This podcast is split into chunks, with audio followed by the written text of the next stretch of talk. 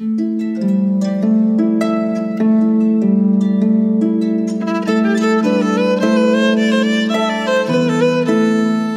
to the Poetry Society of Texas podcast. I'm Terry Jude Miller, your host for this episode. Tonight, our guest is Beth Honeycutt. As a founding member and active president, past president of the Denton Poets Assembly, Beth Honeycutt has poetry in several Texas publications. In her chapbook of poetry, Finding Direction, as well as through her mixed genre book, Echoes from the Stars, a 2018 first place winner in the spiritual category awarded by the Association of Texas Authors. Alberto Villoldo, PhD, best selling author of Shaman, Healer, Sage, and One Spirit Medicine, writes of echoes from the stars as a well crafted blend of journeys that take you deeply into process and discovery and imaginative poetry. Welcome, Beth. Thank you, Terry. I am delighted to be here. It's going to be wonderful to chat with you about poetry. Where did you get your inspiration for your winning poem for the 2019 Poetry Society of Texas contest you won? Well, as with the majority actually of my poetry, I do take my inspiration from things I experience, though not every poem is a true experience. So for this poem, I was actually part of what I was doing. I was driving one evening and there was a horrendous rainstorm. And I began to imagine as I put my hand against the glass and I could kind of see the steam and the fog around my fingers on the window, I also began to imagine what it would be like if my car were to fill up with water instead of the rain on the outside, but it was raining on the inside. And from there, I kind of went with the idea of loss, and I just kind of allowed some of these ideas to unfold and gel together. So the poem then became a blend of some personal experience as well as what I believe may be part of a collective experience. And through it all, it addresses loss and how we move through that loss with changed lives. Well, I can't wait to see it in the anthology. Unfortunately, you can't you. read that poem for us today because it hasn't been published yet. But could you honor us by reading a poem from Echoes from the Stars? I would love to. Thank you so much for asking. This poem is titled Dancing in Starlight. Sit here on the porch with me as we dip our toes into the star studded stillness of rain damped grass. Listen to the wind chimes in the still, humid evening and remember they move even as we do not. Let's wade in the vapors of the pool of creation and swim into the swirling until called by the signature of a star whose light reverberates against our shining. We may discover that unbounded awareness, the essence of star, of light, of being, greeted and expressing gratitude for all things. Notice how it sends us forth again and again, and how our feet remember to dance among the stars. Oh, isn't that wonderful? That's just a beautiful poem. Thank you so much Thank for reading it to us. Some things that pointed that stood out for me were rain dance grass and signature of a star and then your use of repetition just Mhm. excellent just uh, excellent Thank you. Uh, did you write your pst winning poem especially for the competition or did the poem have some other origin Well, it was submitted especially for the competition, but it was not really written for the competition.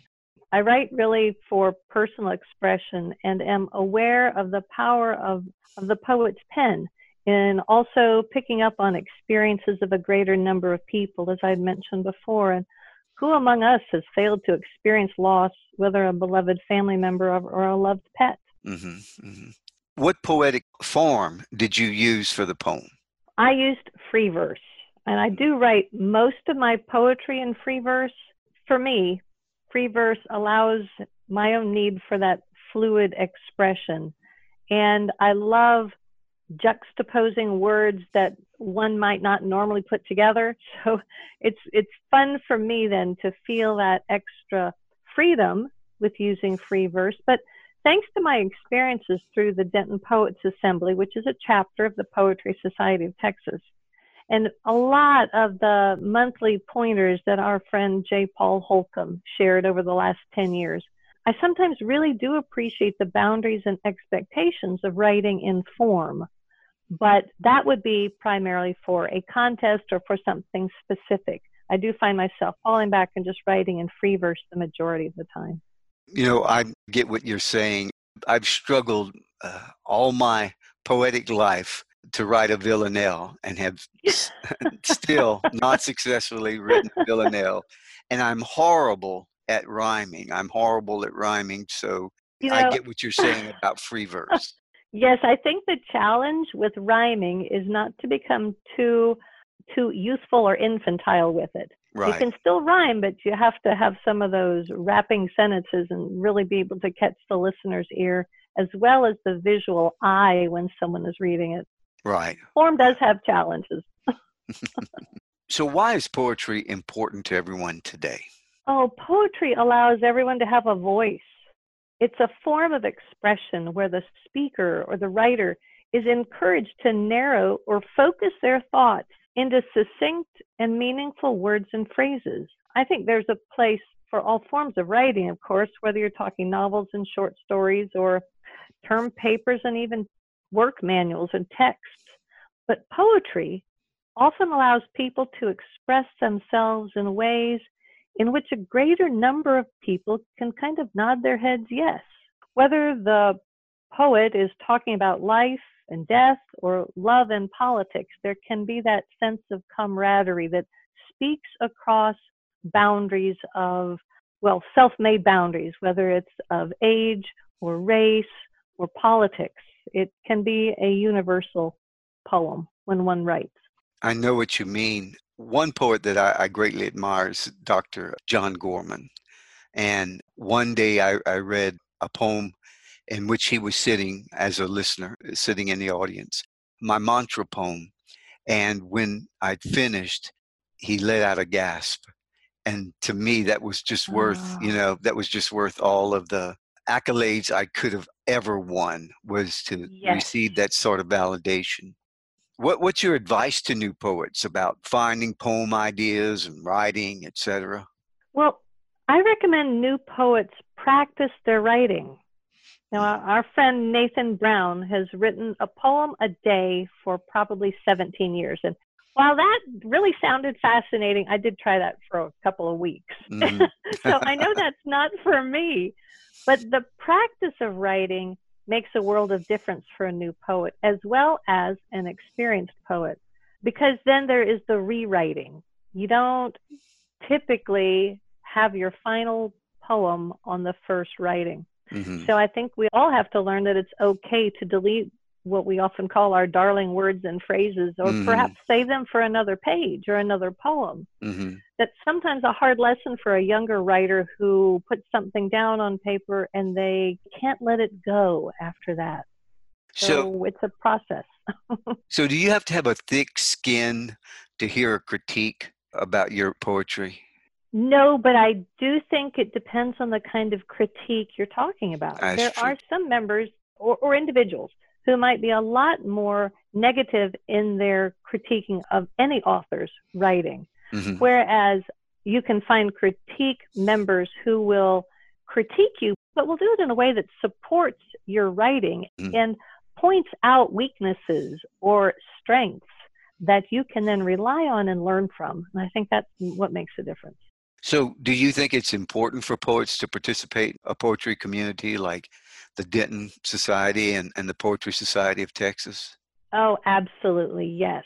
Being in a community like PST or DPA allows a poet, no matter how experienced they are, that opportunity to experience and learn how to, number one, how to read their own poetry, how to listen to and apply critique.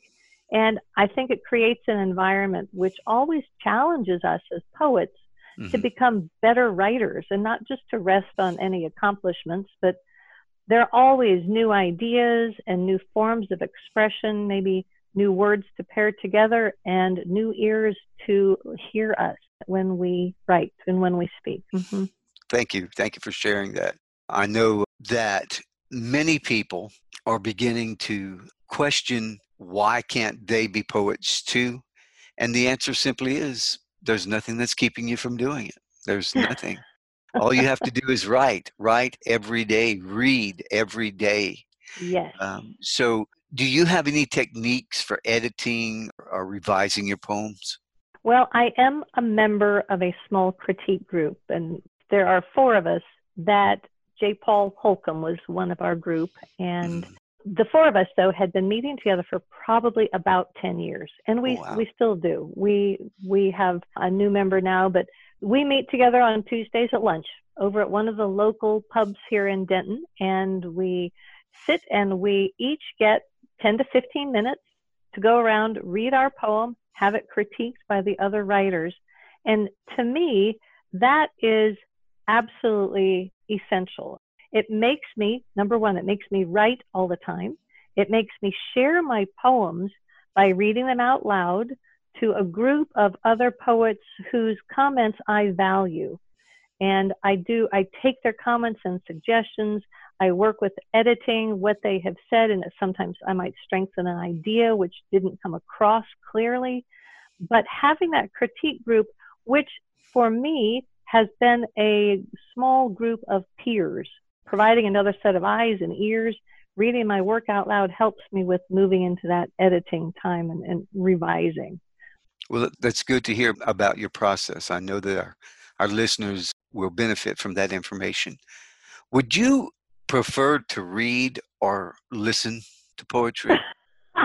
well, I really enjoy both.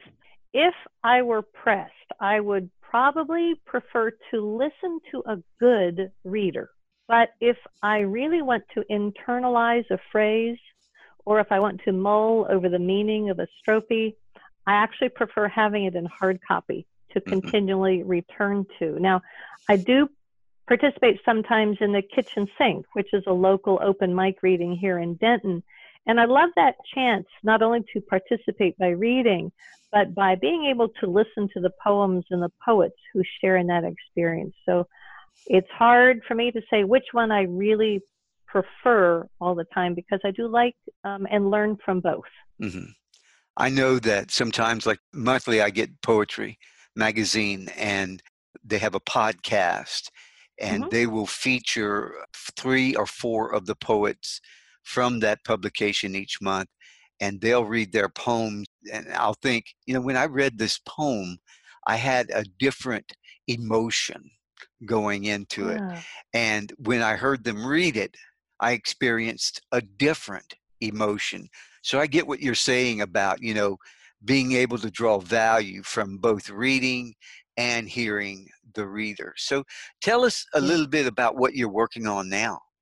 Well, I am working with poetry for looking at different at entering different poetry chapbook contests. So I'm working on that, but I also have a completed manuscript that is looking for an agent, and that means that I'm gathering and sending out emails galore to try mm-hmm. to make the connections as I'm searching. I really hadn't realized what an effort it is mm-hmm. to send out individual queries, and it does take a good amount of time. So this manuscript, though, is about how we how we often check out of life when things happen mm-hmm. that leave us feeling alone or emotionally afraid or like we're left in the dark, as if we're divorced from our sense of who we are. And so I love having the opportunity to keep up with my weekly poetry with my critique group. And I've got this manuscript now too that I'm really excited about getting out into the world. That's wonderful. I'm very certain it will be published, and I can't wait to read it when mm. it comes out. Thank you very much. Beth, thanks for being our guest tonight. You are very welcome. This has been fun. Oh, good. Tell your friends then. Tell your friends. I this will. Is, this has been a Poetry Society of Texas podcast featuring Beth Honeycutt. Visit the website at poetrysocietyoftexas.org. The podcast producer is me, Terry Jude Miller. Music provided by Ed and Mim Frita. Technical editing by J. Darrell Kirkley. Visit again for another episode of the Poetry Society of Texas podcast.